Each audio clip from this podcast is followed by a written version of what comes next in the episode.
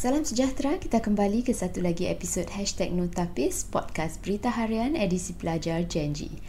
Dalam podcast kali ini, kita dengarkan bacaan sebuah artikel yang pernah diterbitkan di Berita Harian pada 2 Januari 2017 bertajuk Peranan Zakba dalam Pemodenan Bahasa Melayu, tulisan Suhaili Osman. Proses peralihan daripada tulisan Jawi kepada Rumi merupakan detik yang amat penting dalam sejarah bahasa Melayu. Bentuk tulisan Melayu yang baru ini memberikan peluang kepada bahasa Melayu menyentuh golongan yang tidak celik Jawi. Dengan demikian, tulisan Rumi bertujuan sebagai satu cara menubuhkan sebuah kenegaraan Melaya yang lebih menyeluruh.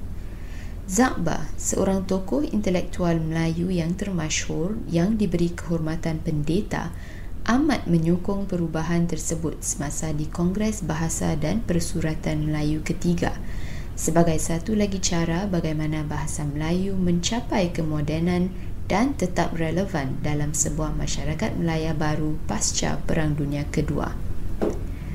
Peranan Zakba dalam pemodenan bahasa Melayu telah bermula lebih awal dari apabila terbitan-terbitan Melayu mula beralih dari tulisan Jawi ke Rumi.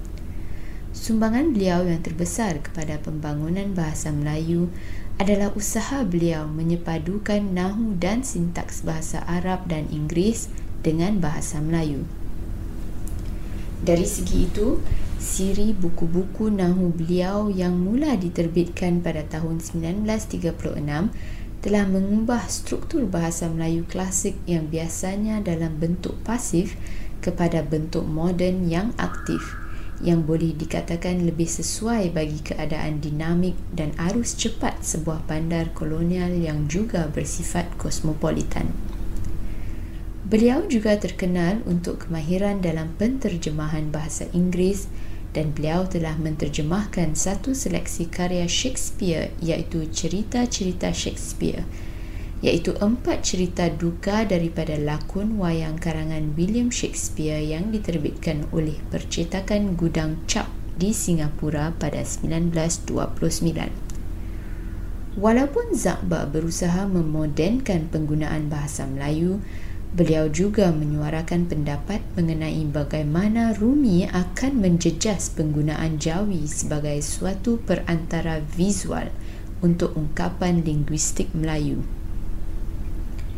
Tumpuan perhatian Zakba melebihi bidang bahasa dan akademik. Sama seperti nasionalis Melayu sezaman, beliau amat prihatin tentang keaiban yang beliau lihat dalam masyarakat Melayu masa itu – dan juga akibat penjajahan pihak British. Beliau mengarang banyak esei di mana beliau mengkritik sikap masyarakat Melayu yang terlalu santai dan menyerah kepada nasib walaupun kian berdepan dengan persaingan ekonomik daripada kaum lain.